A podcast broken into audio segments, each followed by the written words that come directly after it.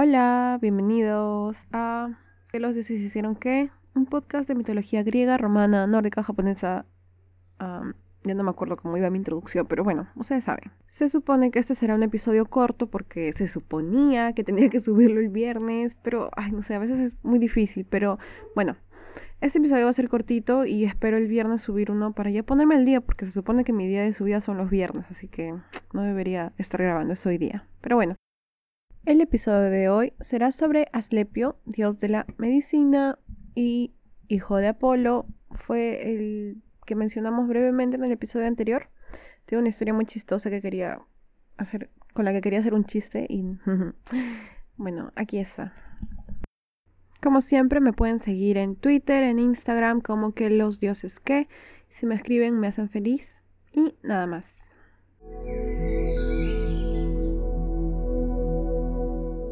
De sus orígenes, como ya había mencionado en el episodio anterior, él era el hijo de Apolo y de Corónide, aunque algunas versiones decían que no fue Corónide, sino Arsinoe quien era su madre. Bueno, como sea. Se dice que Apolo y Corónide tuvieron un encuentro en una playa un día, y solo he leído esto en una versión, pero cada vez que los dioses hacen cosas así, deben de ser mencionadas, creo yo. Aparentemente, Apolo estaba convertido en un cisne cuando se encuentra con Corónide y así la deja embarazada. Luego se larga a Delfos, dejándola vigilada por el ya mencionado cuervo chismoso.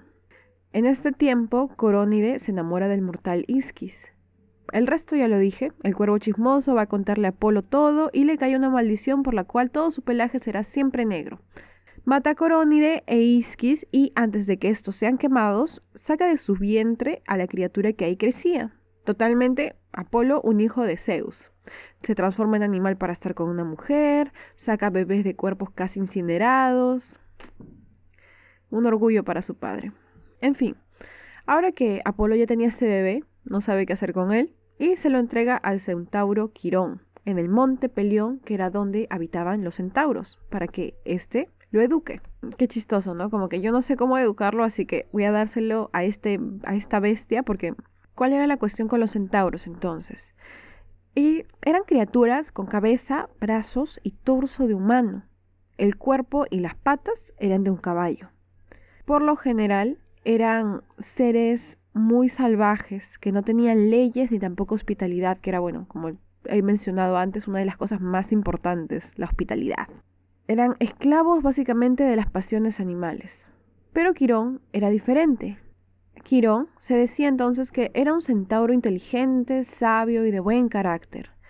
Él, junto a Folo, eran la excepción de su especie. Así Quirón tuvo muchos discípulos, pues era un educador destacado en música, arte, caza, moral, medicina y cirugía. Era un ángel. Quirón así instruye a Aslepio en todas las artes, en especial la de la medicina y la de la caza pero lo hizo con tal acierto que pronto Aslepio empezó a aventajar a su maestro. Eventualmente intervinieron en su educación Apolo y Atenea, de rato en rato. Los problemas empiezan cuando un día Atenea decide entregarle como regalo la sangre de la gorgona. Ahora, ¿para qué le podría interesar la sangre de la gorgona y por qué todavía tienen esto? ¿Cómo sigue manteniéndose esta sangre? Eso ha pasado hace mucho tiempo, por favor. Bueno, en verdad no, ha pasado hace mucho tiempo en el podcast, pero en verdad en, en cuestión de años, no sé cuánto tiempo ha pasado, así que, bueno, cosas de la mitología. Atenea le dice que la sangre que provenía de las venas del lado izquierdo del corazón de Medusa eran altamente venenosas y que debía de tener muchísimo cuidado con ella. Pero la sangre del lado derecho era tan extraordinariamente salutífera que podría incluso resucitar a los muertos. Aslepio, emocionado, empieza a estudiar este nuevo elemento. Obviamente está emocionado por las posibilidades que le brindaría. Él, habiendo sido criado por este ser tan bondadoso, sus deseos siempre iban dirigidos a brindar el mayor beneficio al resto de las personas.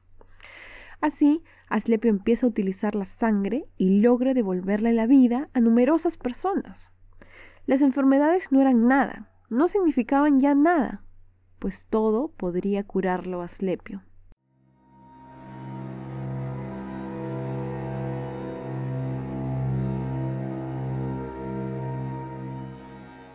Ahora, vamos a recordar un poquito a Teseo, quien era el amigo que estuvo acompañando a Edipo hasta el final, ¿lo recuerda? Bueno, él tuvo un hijo. Nos vamos a ahorrar detalles y solo vamos a decir de que este hijo se llamaba Hipólito y que era un servidor de la diosa Artemisa. Como buen seguidor de Artemisa, amaba la casa. Aunque eso es irrelevante, pero bueno. Resulta que Hipólito era un rompecorazones además, pues otra diosa se había fijado en él, Afrodita, la diosa del amor y la que junto a Hera tiene las venganzas más tontas y despechadas. Resulta que Afrodita se había fijado en Aslepio.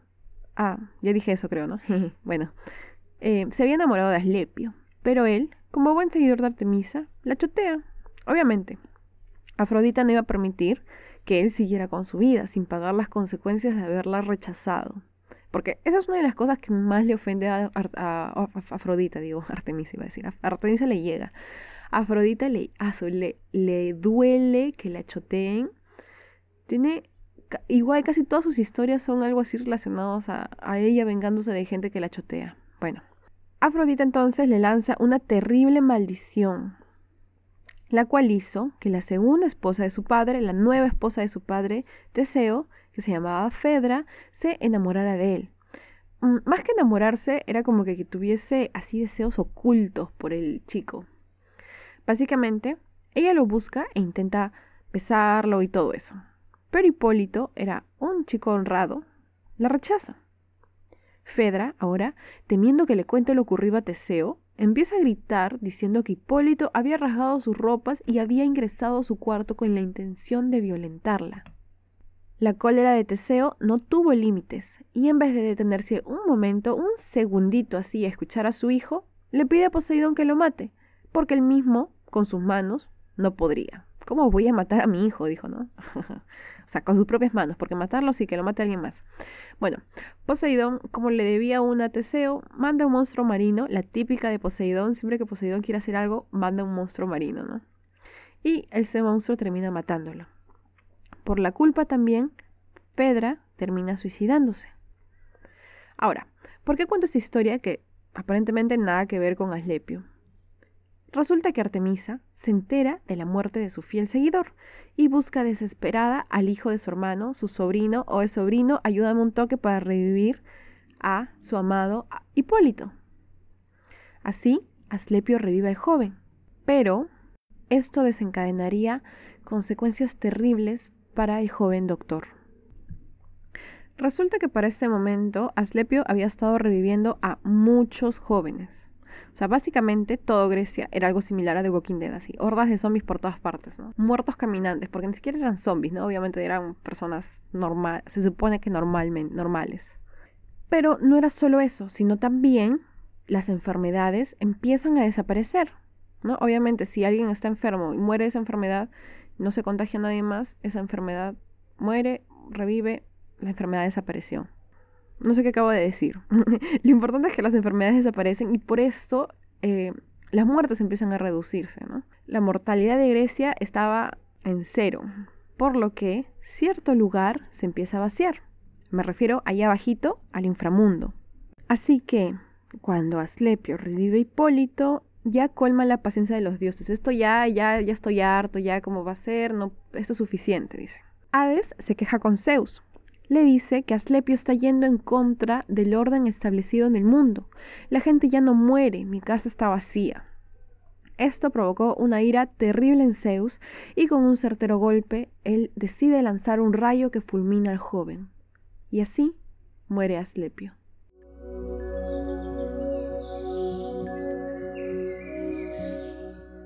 A raíz de esto ya vimos que Apolo se encoleriza tanto que marcha a la isla de Lemnos y mata a cientos cíclopes mortales quienes fabricaban los rayos para Zeus, razón por la cual fue exiliado a la tierra en donde vimos sirvió varios castigos. Finalmente, como los dioses son eternos, no pueden vivir enojados por siempre, por lo que eventualmente Apolo regresa al Olimpo. Aslepio, no sé, yo pensé que se convertiría en dios inmortal, pero no encuentro nada al respecto. Qué pena, porque yo pensé que sí lo revivían. Pero parece que solamente fue convertido, solo subió a los cielos convertido en una constelación. Bueno, Aslepio también fue denominado Esculapio por los romanos. siempre es representado por la copa en la que se enrosca una serpiente, que es el símbolo de la medicina y sus remedios. Se decía que sus templos que siempre estaban situados afuera de las ciudades por alguna razón terapéutica en, ese tiempo, eran verdaderos sanatorios, pues se llevan al cuidado de gente que estaba muy interesada en los secretos médicos y que, bueno, sabían mucho al respecto.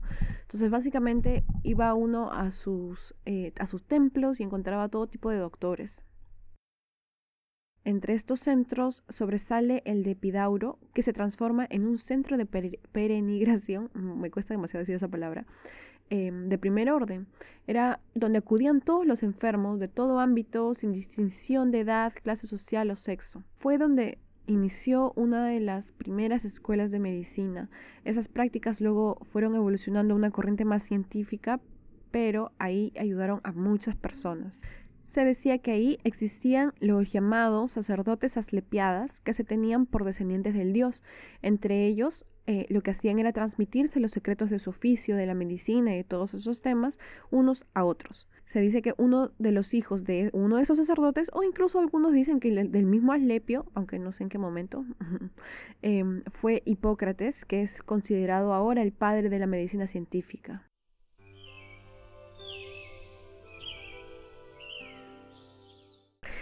Y así termina esta historia, muy cortita, pero mm, quería hacer un chiste relacionado a The Walking Dead. Eh, no me salió muy bien, lo siento, pero no se me ocurría nada sin tener que mencionar a The Walking Dead. Y ya lo mencioné como tres veces. Pero bueno, eh, espero que les haya gustado el episodio y espero poder subir el viernes 1. Eh, el primer episodio se ha borrado. Eh, mm, si alguien ha llegado aquí sin haber escuchado el primer episodio, lo siento, quiero subirlo de nuevo, pero me di cuenta que el primer episodio decía cada tontería. Entonces estoy, bueno, estoy en eso. Em, como siempre, gracias por escuchar. Y ya saben que me pueden encontrar en mis redes. Ay, se siente tan raro decir redes sociales. Pero bueno, en Twitter, en Instagram me encuentran como que los dioses que. Y me hace feliz cuando me escriben, cuando me siguen, lo que sea. Gracias, adiós.